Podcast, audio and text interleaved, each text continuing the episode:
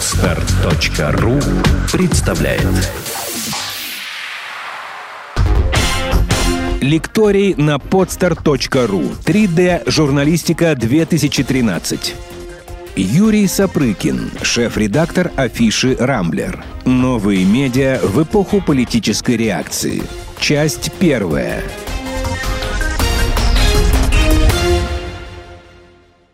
Здравствуйте, спасибо за выступление. У меня вопрос такой больше, наверное, риторический и на фан... фантастичный, фантазирующий. А, если все-таки случится так, что наше тоталитарное государство закроет все СМИ, негосударственные, и вот все редакции наши закроются, а в Твиттере всем запретят писать. Ну, так, допустим, там, начальники, ну, как это бывает обычно. Что случится с нашей жизнью? Я не спрашиваю про... Нет, вы знаете, вот э, э, как бы мораль моего выступления заключалась в том, что в Твиттере всем писать не запретят. Но это уже будет совершенно неважно. А, а, в Твиттере а, мы можем а, как бы бесконечно шутить, самовыражаться и а, ретвитить какие-то а, недостоверные данные непонятно о чем, но это не имеет никакого значения, потому что этот, а, а, эта машина устроена так, что в ней ничего невозможно проверить, в ней невозможно докопаться до истины. Это идеальная территория для вбросов, провокаций и, и каких-то хитрых околополитических игр, которыми ну, прекрасно занимаются там компании вроде Апостол Медиа и вот прочие вот это ботовыводители. А, так что а, катастрофа произойдет ровно в тот момент, когда а, а, повалятся окончательно традиционные редакции. Произойдет то, что мы будем а, а, страшно, а, ну, мы будем по-прежнему чувствовать себя прекрасно и комфортно, гоняя по вот этим соцсетевым экосистемам какие-то эмоциональные мнения о происходящем, но вообще не будем знать о том, что происходит на самом деле. В дальнейшем Россия будет свободной, а когда не знаю. Здравствуйте. Скажите, пожалуйста, э, вы говорили о том, что люди, которые пишут в Твиттере, не замечают тех вещей, которые будут писать в учебнике истории. Почему это происходит? Ведь они не понимают важности этих вещей? Нет, просто они не настолько, не настолько виральные, что называется. Они, они скучные. Они э, а, э, они не, не, на них не получишь такого количества лайков и ретвитов. Вот. А понятно, что очень много из того, что мы делаем в соцсетях, мы делаем для того, чтобы нас заметили и похвалили каким-то виртуальным образом, а не ради чего-либо еще. Вот. Смотрите, я, я не хочу ни в коем случае выглядеть каким-то лудитом, да, и призывать вас э, Э, как не знаю, какие-то герои романа Пелевина, разломать компьютер и, и, и удалить свои аккаунты, о нет, о нет и нет. А, а, а, я просто хочу, чтобы мы все понимали проблему. Кризис, в котором находятся редакционные медиа, традиционные медиа, традиционные редакции, это, в общем, довольно фатальная и, и, и опасная для общества вещь. И вот то, о чем говорила девушка только что, если у всех кончатся деньги, всех поувольняют и всем начнет платить Кремль, вот катастрофа произойдет именно в этот момент. А, поэтому, а, опять же, если из этого выступления можно вывести какую-то практическую рекомендацию, она заключается в том, что поддерживайте традиционные редакции. Черт побери, покупайте газеты, ходите к ним на сайты, перечисляйте им деньги, если это можно а, а, как бы а, это очень важная для общества вещь, это страшно важная институция, если ее не будет, мы все сдохнем, никакой твиттер нам не поможет. И проблема еще в том, что обществом это совершенно не осознается. Как, э, э, ну, вот похожий пример, это вот эти, одна из скучных вещей, про которые будут писать, возможно, в учебниках истории, а может быть и нет, это прокурорские проверки в НКО. Да? Что такое прокурорские проверки в НКО? Как на них смотрят люди, живущие в России? Да, скорее всего, никак. Это какая-то скучная хрень, в которой лень разбираться, ну, шмонают каких-то иностранных агентов, да и пес с ними. Между тем, если посмотреть на эту ситуацию не изнутри российского контекста, а немножко со стороны, то окажется, что это, ну вот для, э, для Запада, к примеру, ну, не хочется ссылаться на Запад, э, на княгиню Марию Алексеевну, но тем не менее, для Запада это самая большая российская новость, ну, после пусть стирают. Потому что для, а, в западном контексте все эти НКО – это очень важные для общества институции. Без них все рухнет. А, и то, что а, в России из-под них начинают выбивать табуретку, это катастрофа. А здесь всем пофиг.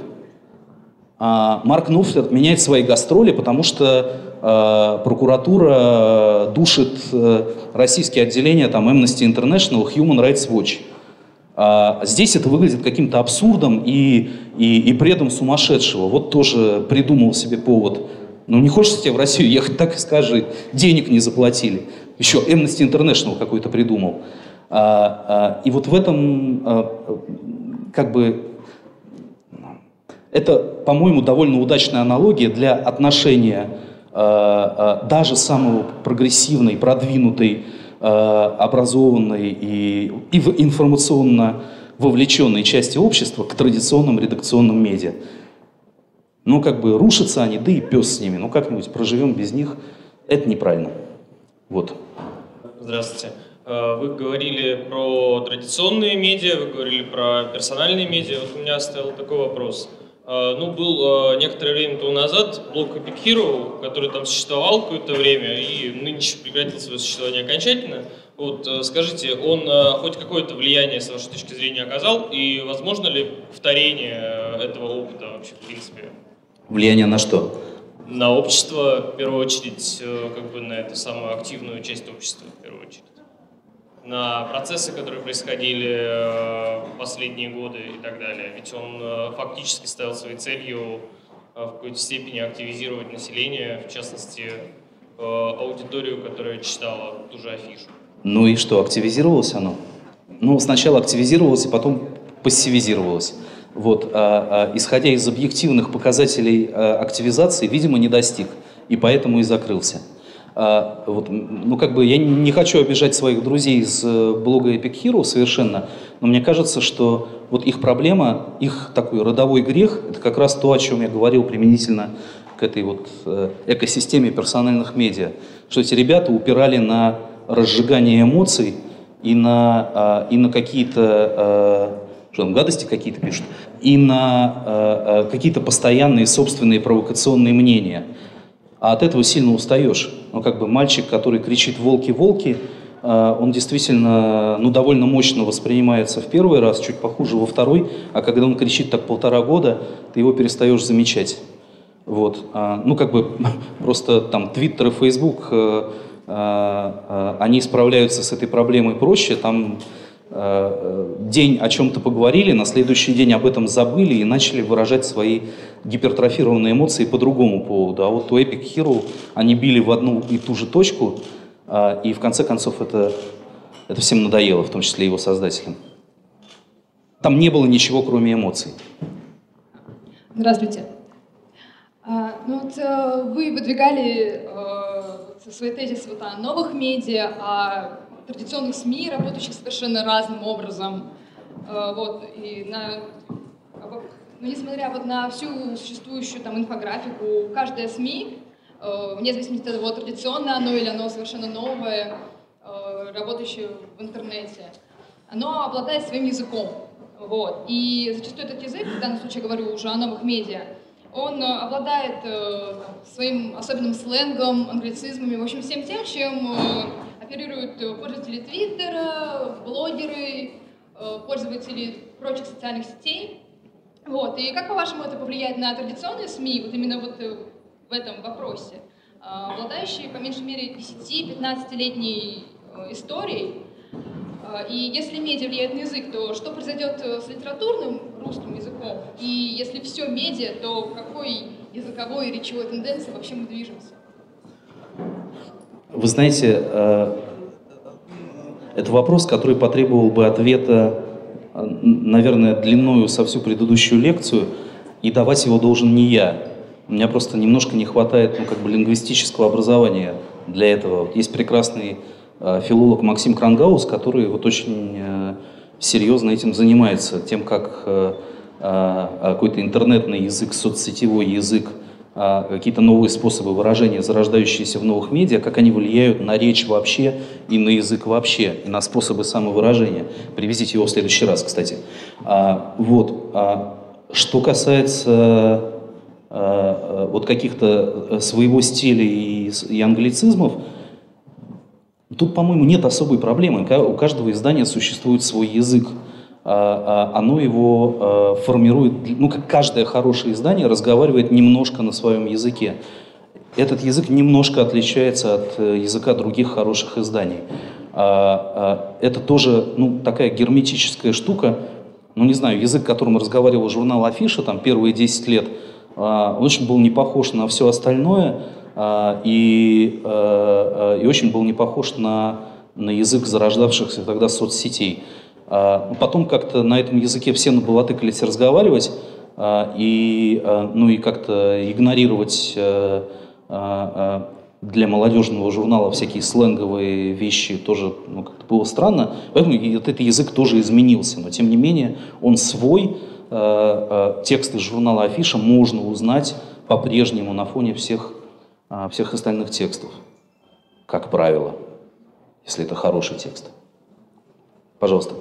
У меня как раз такое замечание, что, я думаю, де дело именно в командировочных. То есть Петербург не поддерживает традиционные редакции из Москвы, э, там ленты, афиши и так далее. Ну, редко заходит на сайты. Поддерживайте и... фонтанку, в чем проблема? А, нет, проблема в том, что э, рек, ну, рекламные деньги в Москве, и э, поэтому, сейчас я сформулирую. Московские журналисты довольно редко бывают в Питере. Мы очень рады, что вы приехали. И э, из-за этого они редко пишут про питерских ребят. Из-за этого питерские ребята их редко читают. Афиши... Вы знаете, я знаю нескольких питерских ребят, про которых московские журналисты в последний год писали чаще, чем про кого бы то ни было. Вот есть такой питерский парень Милонов, к примеру. А... Вот. проблема, не, говоря да? уж о, не говоря уж о некоторых известных питерских ребятах, которые переехали в Москву э, и сейчас там такое творят вы, вы неправильно видите Питер. То есть вы видите его не так, как, как мы видим. Мы видим здесь других героев, про которых вы не пишете. И поэтому а, многие московские СМИ не собирают ту аудиторию, которая есть в Питере, а, потому что вы, сидя из Москвы, а, не видите картину правильно. Например, вы говорите, я нахожусь в этажах. Вы на самом деле не находитесь в этажах. Этот этаж не принадлежит этажам, а, и, соответственно... Этот когда... этаж не этаж, давайте, да. да. именно так.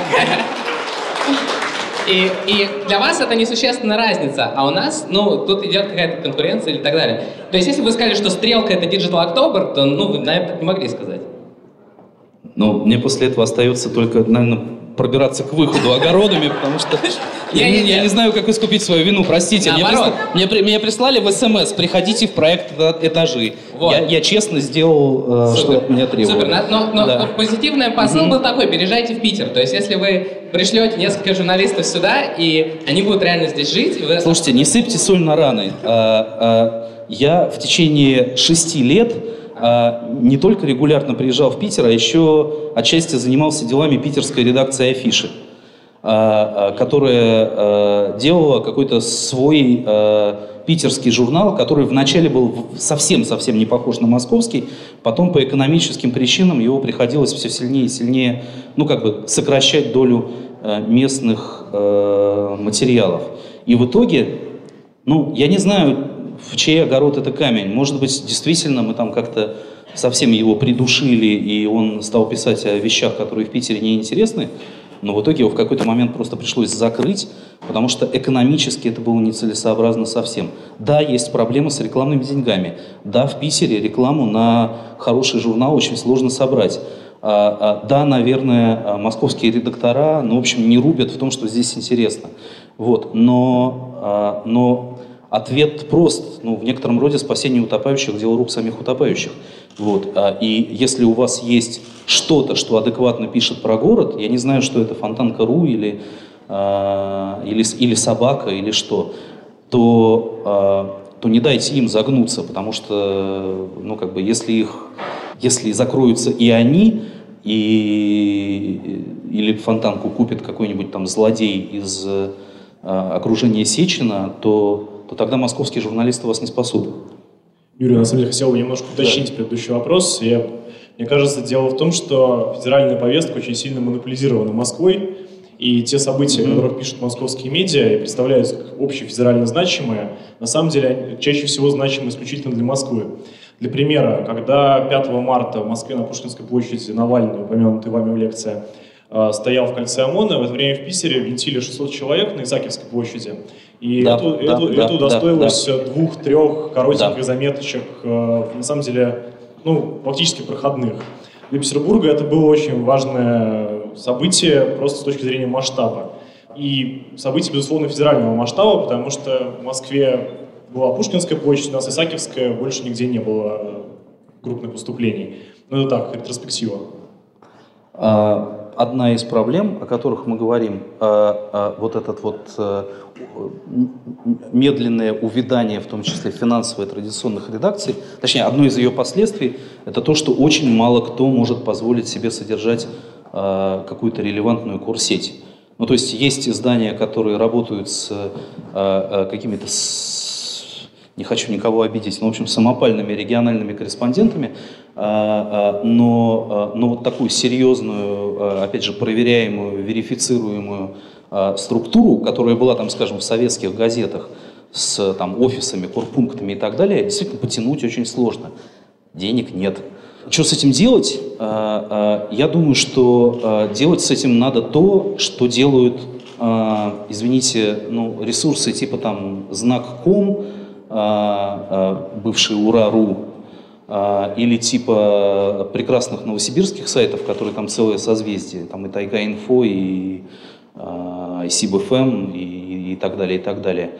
Надо а, а, заниматься а, делами своего города, при этом просто на личных связях пытаться доносить их, заинтересовывать ими федеральные издания. Я вот, извините, это не оправдание совершенно, но вот пример про, пример про 5 марта, когда Навальный выступал на Пушкинской площади. Я после Пушкинской площади поехал на дождь, мне позвонил мой знакомый и рассказал, мне позвонил мой знакомый и рассказал про то, что происходит на Исаакиевской площади. И я э, э, как бы просто сидя в эфире на дожде, быстро там написал записочку Лобкову, который из Питера, и, э, и редактора немедленно начали вызванивать там Льва Лурье и так далее, и так далее, выводить его в прямой эфир. То есть э, в эфир дождя эта информация попала вот буквально, буквально по блату. Но это нормально, если у тебя нет э, э, как бы корпункта, да, и если у тебя нет ну вот какой-то такой организованной связи с московским изданием, ну завязывай связь неформальную. То есть какое-то количество там, моих питерских знакомых знает, что если в Питере происходит какой-то ахтунг, да, то можно мне тупо позвонить или прислать смс. И, наверное, от этого будет какая-то польза. У меня небольшой вопрос, очень спонтанный. Э, Я позволю немножко себе такую наглость. Мне буквально только что написал в скайпе коллега из Омска. Это вопрос про боль, пустоту и политические реакции. Он мне пишет... э, Что я- тема боли и пустоты не была раскрыта. Да, да. это- Я вот иногда думаю, пишет э, молодой человек из Омска, журналист, кому, э, что я делаю, кому это интересно, парочка материалов туда-сюда, а так ведь все умирает где-то. Да и в принципе ситуация в стране, а я не знаю, что делать. То есть если в 2011 году я знал, пишет он, то сейчас не понимаю. Я говорю, что ты не понимаешь? А он мне говорит, ну всякого рода митинги, выборы, наблюдение за выборами. Э, Я тогда делал, что мог, а теперь нет ничего. Я журналистом хотел со школы стать, а теперь не знаю, куда податься, что делать, потому что все умерло. Вот такая экзистенциальная посылка. И что, что делать? То есть это... Я к чему спрашиваю? Это вечный вопрос. То есть это невозможность, вернее, лень или неспособность поиска других тем, несмотря на то, что вот как-то политическая повестка отошла, и нужно, в никуда она принципе, идти дальше. Или все-таки, или что? Это очень понятная и очень объяснимая психологическая реакция на события последних полутора лет. Это да- давай, давайте просто э, э, посмотрим чуть шире, посмотрим на то, что происходило раньше, и мы обнаружим, что какие-то похожие вещи происходят после любой вот такой, ну как бы не, неудавшейся революции. Не хочется употреблять слово революция, да, но в общем понятно, что да, в 2011 году люди на что-то надеялись и очень много усилий вломили в то, чтобы, э, э, в то, чтобы этого достигнуть, каких-то политических изменений. Дальше не получилось. И дальше ничего не остается, к сожалению, это естественная реакция организма, кроме как, э, кроме как по этому поводу, а, э, э, как бы переживать и печалиться, и, б, пытаться найти вот какого-то главного гада, который э, э, э, внутри вот этого условного протестного движения, который все слил. А, к сожалению, ну, нам придется как-то с этим жить. Надо просто, ну, в общем, понимать, что это, а, а, ну, что это, как бы это сказать, нормальная физиологическая реакция, и не давать, не давать этому воли. Немножко фильтровать это, это состояние и там, брать себя в руки и делать, делать то, что должно, и будь что будет. Рассказывать людям то, о чем они не знают. Выяснять истину. Рассказывать интересные и важные для общества истории сообщать новости. Мы тут не откроем Америки. Ну, как бы, э, понимаешь, а, Оксане Пановой удается это делать, а коллеге из Омска нет. Это не потому, что Оксана Панова хорошая, а коллега из Омска плохой. Это потому что, ну, как бы, надо просто взять себя в руки и ломиться э, в эту стену, э, э, которая кажется, может быть, закрытой и непробиваемой, даже если, даже если сил уже нет. Ну, как бы, ну, вот, вот Оксана Панова сидит под э, с какими-то там уголовными делами, потеряла ребенка, и вообще все ужасно. Вот, тем не менее, сайт продолжает выходить, он очень крутой, он очень интересный. А, туда пишет все больше и больше московских людей, все больше московских людей узнают про екатеринбургские дела оттуда. Э, сейчас уже отметили тенденцию, то, что Твиттер становится оперативнее, чем традиционные СМИ, но за счет этого теряется эм, аналитическая какая-то... Даже не аналитическая способность, а просто проверяемость. Вы из Твиттера успеваете узнать э, про то, что, к примеру, Абрамовича арестовали в США, или про то, что у Путина случился инсульт, и все чиновники пакуют чемоданы, более того, вы успеваете этому поверить, и это успевает каким-то образом разойтись гораздо раньше, чем это, чем это становится возможным проверить и опровергнуть. То есть не является ли этот процесс способом отвлечь вообще внимание общественности от каких-то реальных проблем? Нет, нет, нет. Вот в конспирологию про то, что как бы большевики специально придумали Твиттер, чтобы, чтобы это, вот в это я не верю. Большевики придумали Твиттер, чтобы погубить... Жидомасоны придумали Твиттер, чтобы погубить Россию. Добрый день, Юрий Ярослав из Ставрополя. У меня вопрос такой. Вы говорили о противостоянии таком неком между традиционными СМИ и вот этими частными медиа. А, и вот... Это не противостояние, просто но одни, факт, одним но... очень плохо, но, факт, а, но, но всем факт... людям кажется, что вообще ничего, поскольку есть вот не, ну поскольку есть мы-то понимаем, что mm-hmm. нам-то очень, ну, мы как представители mm-hmm. традиционных СМИ, нам-то очень плохо, потому что наша аудитория там. А, вот у меня такой вопрос мнение такое. Естественно, что рано или поздно аудитория опомнится и поймет, что интереснее та информация, которая проверяема. Не та, которая в Твиттере, там, что у Путина случился инсульт, а, а та, у которой как минимум два источника, как нас учили на факультете журналистики. Но когда это произойдет, никто не знает. Либо к тому времени, когда все э, редакции, которые не питаются из бюджета, окочурятся, либо до того, как это произойдет. Вот у меня такой вопрос. Вы знаете, есть какое-то предположение рецепта, как можно сделать так, чтобы она вернулась и раньше, чтобы мы еще жили к тому времени. Ой, вы знаете, нет, я говорил в конце э, вот этой своей установочной части, что ничего, кроме идеалистических призывов прекраснодушных, у меня, к сожалению, нет. А, а, как бы, и это все тоже выглядит какой-то это, глазом вопиющего в пустыне. Одумайтесь, а, выйдите из Твиттера. Чушь какая-то.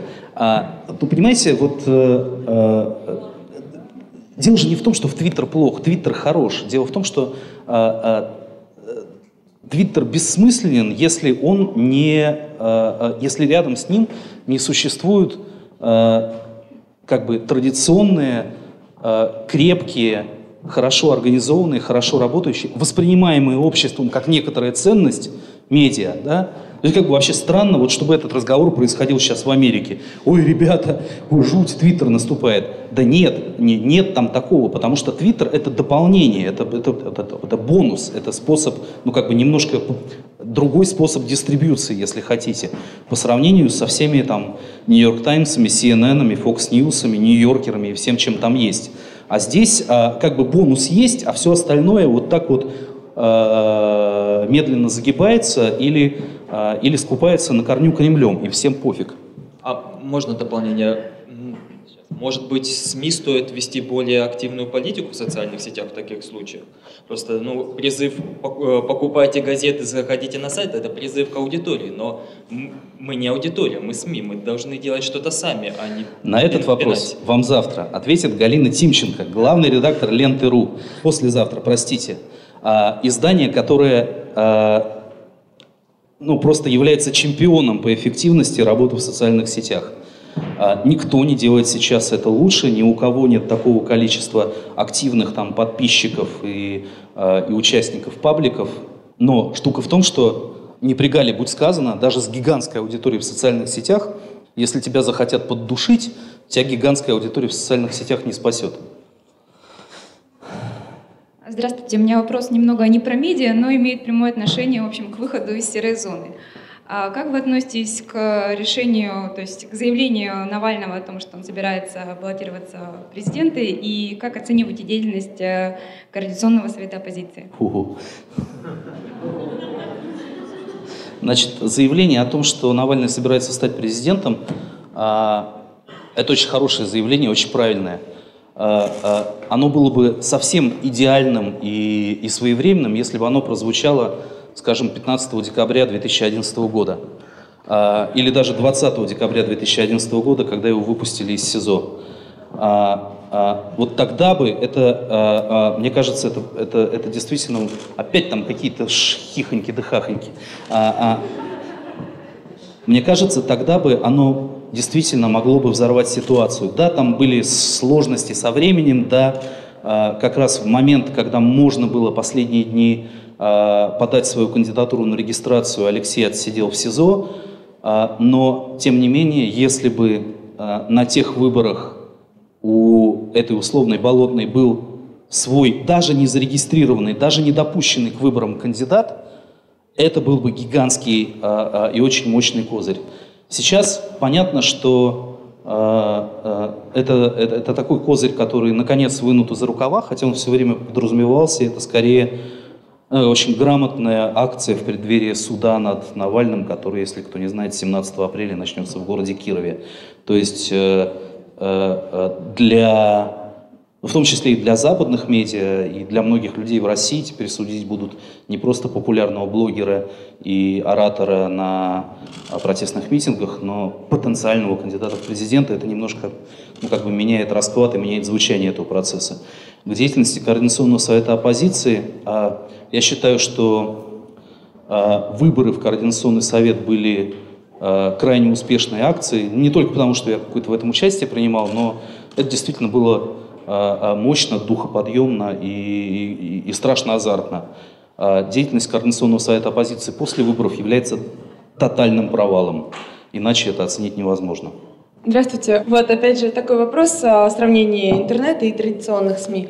А, вот вы не считаете все-таки, что возрастная категория, она здесь имеет роль? То есть в интернете все-таки больше молодежь, а, а традиционные издания читает более старшее поколение, и, возможно, молодежь, когда подрастет, также вернется... Нет. Нет?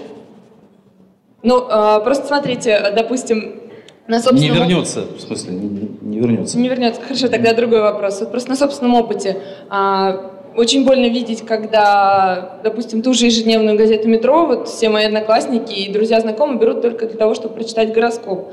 А, то есть это их не интересует даже новости.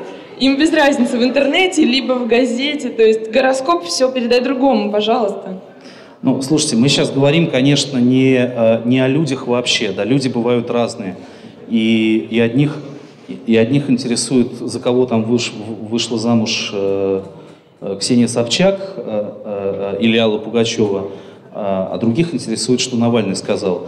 А, а, мы говорим скорее о людях, которые ну, действительно вовлечены вот в какую-то общественно-политическую повестку и интересуются, интересуются какими-то новостями. Надо сказать, что вот у той аудитории, которая читает гороскопы и, и, и про свадьбу Пугачевой, у них-то как раз э, все эти традиционные медиа живут прекраснейше, да, никакой сплетник.ру, там, никакой, никакой онлайн-ресурс пока это не способен заменить, а, а, а как бы журналы, а, ну, ну, там подойдешь к газетному ларьку, там кроме них ничего уже, казалось бы, и, и, и нету.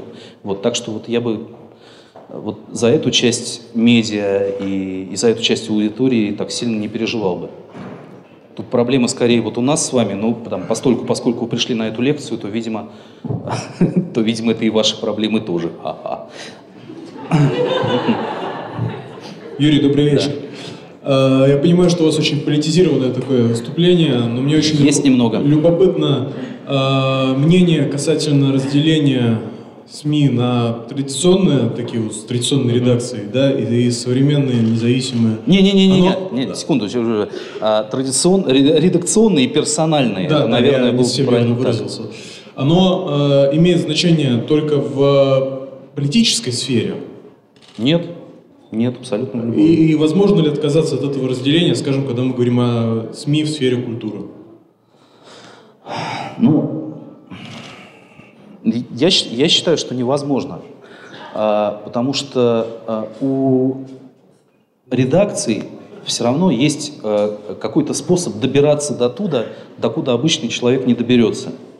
А, а, с ними разговаривают с журналистами разговаривают ньюсмейкеры, а, а, журналисты пробиваются сквозь пресс-службы, журналисты первыми бегут смотреть э, какое-то кино, а, и потом всем про него рассказывают, а обычных людей туда не пускают. Поскольку, ну, если мы говорим о сфере культуры, то там вес мнения вообще, он, ну, он дико важен, да, то там, наверное, эта проблема не так остра, потому что, ну, как бы, да, мы прекрасно обмениваемся мнениями друг с другом вот в этой нашей персональной медийной экосистеме.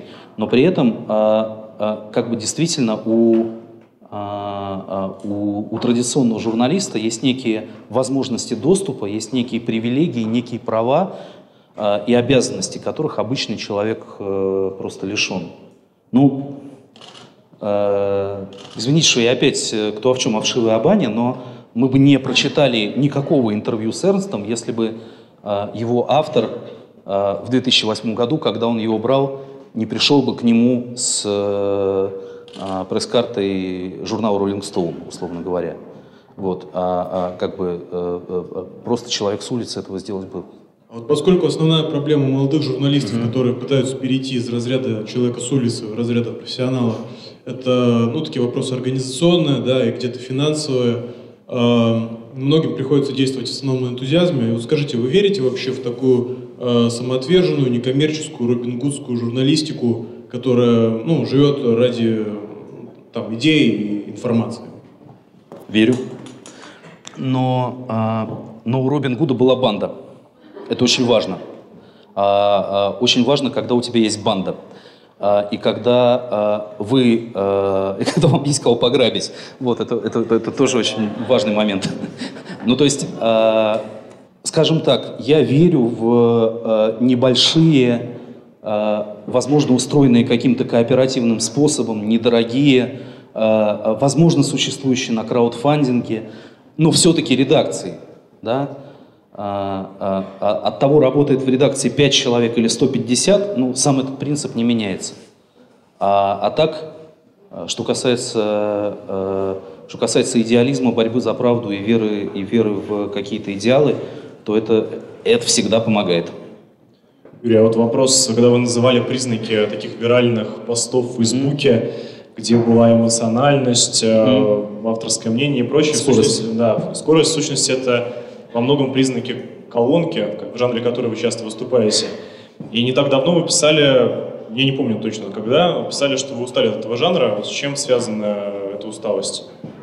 Это тоже звено гребаной цепи, скажем так. Ну, то есть, э, э, когда я рассказывал про депрессию и непонимание, что делать, э, я рассказывал в том числе и про себя, конечно. Ну, то есть, вот Представляете, у вас там есть какая-то колонка в журнале Афиша, которая вроде бы там раз в две недели с грехом пополам ты ее пишешь. То о том, то о сем, то про кино, то про вино, то про домино. А потом хрясь, и, а, и ты ее пишешь про Навального, про Навального, про Путина, про Навального, про Навального, про Путина, про Путина, про Путина, про Навального. Вот, а, а, и в какой-то момент, а, а, у тебя кончаются слова по этому поводу, б, а, а, твоим читателям это чудовищно, какое бы цензурное слово подобрать, надоедает, Вот, а, и, а, и В, ну, тут еще, ну, как бы, извините, у меня был какой-то персональный момент, когда, ну, поскольку я тоже там чего-то делал вот в плане организации всех этих мероприятий, я в какой-то момент перестал понимать, где говорю я, а где говорит там участник оргкомитета, митинга и так далее, и так далее.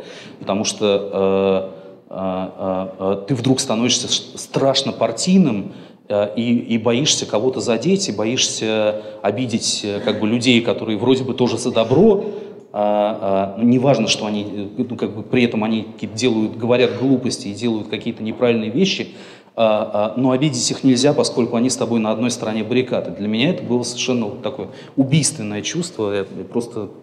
Ну, Вы же, впрочем, продолжили писать колонки? Не смог с ним разобраться. М? Вы же продолжили писать колонки? Ну, не в афише. Вот в афише, как э, вот именно в афише, именно то, что им нужно, в том режиме, в котором им нужно, я просто перестал мочь это делать. Скажите, пожалуйста, что станет с миром, если на сутки отключить интернет? У меня есть пошлый ответ на этот вопрос. Можно я не буду его озвучивать? Юрий, добрый день. Раз уж мы заговорили о краундфандинге, хотел спросить такой вопрос. Э, не кажется ли вам, что наш с вами вот отечественный пользователь еще пока что не готов э, к отзыву от краудфандинга, то есть действия в системе. И, как вчера упоминалось, не может быть такого момента, когда мы опережаем саму систему, то есть не сформировалось еще общество. К чему не готов? Э, к краудфандингу. То а. есть действия в системе, в работе на такой потенциальной. Нет, смотрите, у нас просто словом краудфандинг стали называть какие-то какие совсем-совсем разные вещи. То есть, скажем, ну там, набрать денег на лечение ребенку – это краудфандинг, набрать денег на программу Парфенова – это краудфандинг. А, а, а это на самом деле вещи, а, вещи очень-очень разные.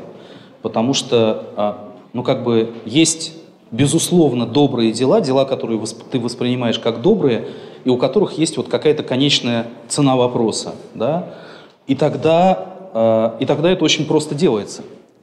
Да даже с теми же, черт побери, с теми же митингами и кошельком Романовой, сейчас страшно про это вспоминать, но это тоже в какой-то момент очень просто делалось. Ты говоришь, ребята, вот вы воспринимаете вот как бы этот митинг как важное дело, да, цена вопроса такая, а, а, времени столько, собираем, собираем. Вот. А, а, а когда краудфандингом называется э, постоянное поддержание работы какого-то, э, ну, допустим, редакционного механизма, то это начинает работать гораздо, и э, это начинает работать гораздо хуже, и это, в общем, не совсем краудфандинг, потому что, когда он говорит, ребята, вы должны постоянно платить чего-нибудь за то, чтобы Парфенов делал свою передачу, ну, как бы, непонятно, а, а, а как бы, а, а, а, а почему, а, а, а почему мы, а сколько, а, а, а сколько нужно набрать, чтобы он ее делал, а, а когда вот этот сбор прекратится. Ну, то есть вот тут есть куча каких-то вещей, которые просто Э, лишают это, разрушают этот механизм. Вот, поэтому нет, общество-то готово, и, и, и к благотворительности, как показывает практика, общество готово. Просто не надо выдавать за краудфандинг то, что им не является. Невозможно методом краудфандинга платить зарплату журналу Афиша. Юрий? Да. Здравствуйте. Здравствуйте. А, такой вот вопрос, пока вы говорили про борьбу социальных медиа с э, качественной журналистикой, про будущее страны, про будущее самих медиа а, и про то, что общество медиа не замечает. Я подумал, а какие медиа могут повлиять на общество в широком смысле? То есть... Первый канал. Да, совершенно верно, Первый канал. И отсюда и получается какой-то э, ужасный тупик в том плане, что Э, медиа, которая может повлиять на общество, на, на все слои общества, может себе позволить либо Кремль э, с телевизором, либо э, это, это медиа могут поручить условно Араму Габриэлянову, то есть дать ему отмашку на создание этого медиа. И э, что будет со страной, где вот такого рода медиа может э, ну, создать либо Кремль, либо какие-то... Нет, вы знаете, мы, мы, мы, по-моему, попадаем вот в такую арифметическую ловушку все время, когда говорим, что так, вот, ребята, до того момента, пока мы вот просто каждую бабку в самом отдаленном селе не убедим, что Путин там жулик и вор, допустим, то вообще ничего не получится. Вот надо, когда все с этим согласятся, вот тогда еще, э, тогда еще есть какие-то шансы.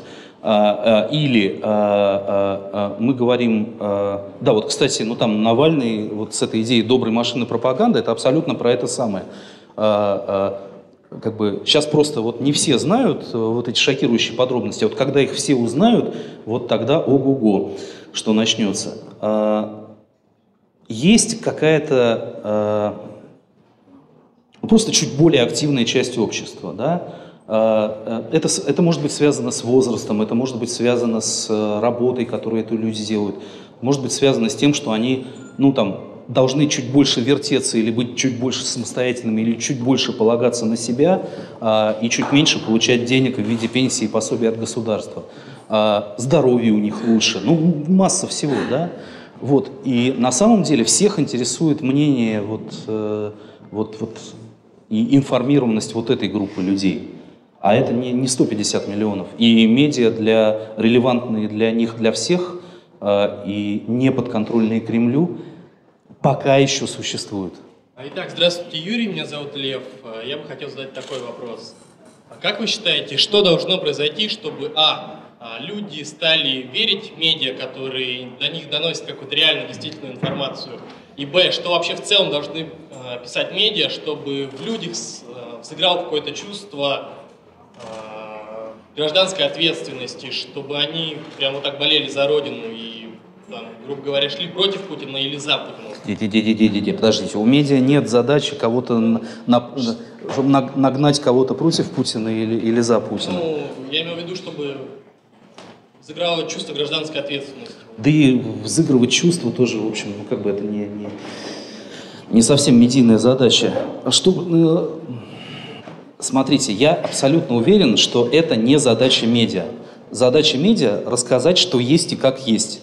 Дальше выводы делайте сами. А, а, как бы а, а, вот пытаться разжечь какие-то чувства и куда-то направить, это блок Epic Hero, это туда. Да? А, а, как бы, но а, единственная миссия медиа в этом смысле это просто не скрывать от людей, что происходит. Да? Не, рас- не говорить о том, что вот вы знаете, как у нас все прекрасно, там олимпийские объекты строятся, и, и все замечательно, вот только какие-то там заговоры против, на грузинские деньги, да, при том, что там ты сталкиваешься сам с реальностью, которая не очень похожа на эту картину. Ну тут это тоже не, не, не, это, не самое, не, не китайская грамота, все понятно. Нужно там, честно делать свою работу, извините. Сделано на podster.ru Скачать другие выпуски подкаста вы можете на podster.ru